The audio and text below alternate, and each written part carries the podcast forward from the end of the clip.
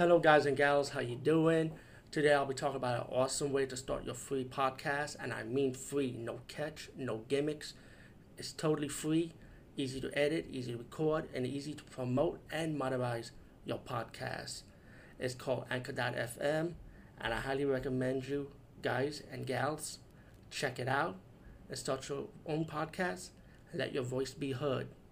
And also, don't forget to listen to Wild Dork Podcast and tell them that I sent you and that you have it from me. So you get more people to join Anchor.fm. You will not be disappointed because they will also put your podcast in other platforms and then make it very, very much easier for you. Have a great day, everybody. the movie Sword of a Stranger, and this is an anime movie, and I think it came out about two years ago. I'm not sure, but it just got DVD release a few weeks ago, and it was also on Blu- Blu-ray format. Um, what this movie is about is it's about a boy and his dog who escaped from the temple because of being attacked with the help from a priest. The priest left the boy alone to run while he has to go back to look for any survivors. As the boy is on the run, he met up with a lone warrior at his at the temple where he's hiding out with, and um, they have this like relationship like, oh I don't trust you type of re- relationship until they were attacked by some big warriors. The samurai saved them, and um, he, he helped the boy out, and he convinced the samurai to help the boy save his dog because the dog got poisoned from doing the attack.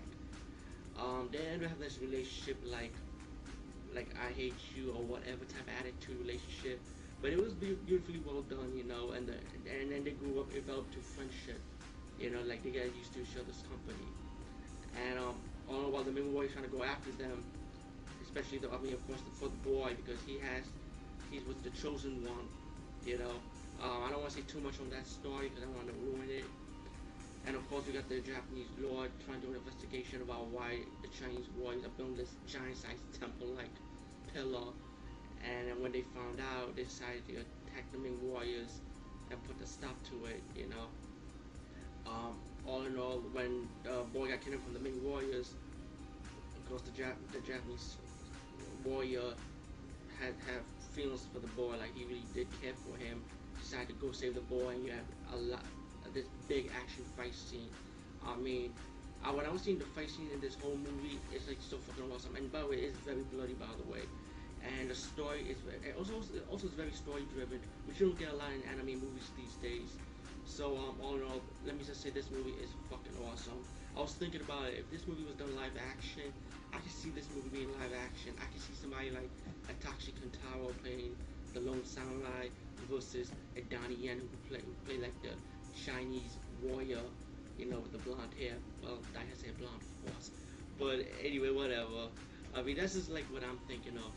But um, Sword of the Stranger, check it out. It is a really, really good gem, piece of work. is wonderfully well done, and um, you don't get that a lot. You know, like I said, you really don't get that a lot. So anyway, and plus all the special features are awesome. I also have a plot movie on it, a plot, plot film. You can check a little short and cast interviews and trailers. You know, the usual, like you see in the anime movies usually. Anyway, DVD movie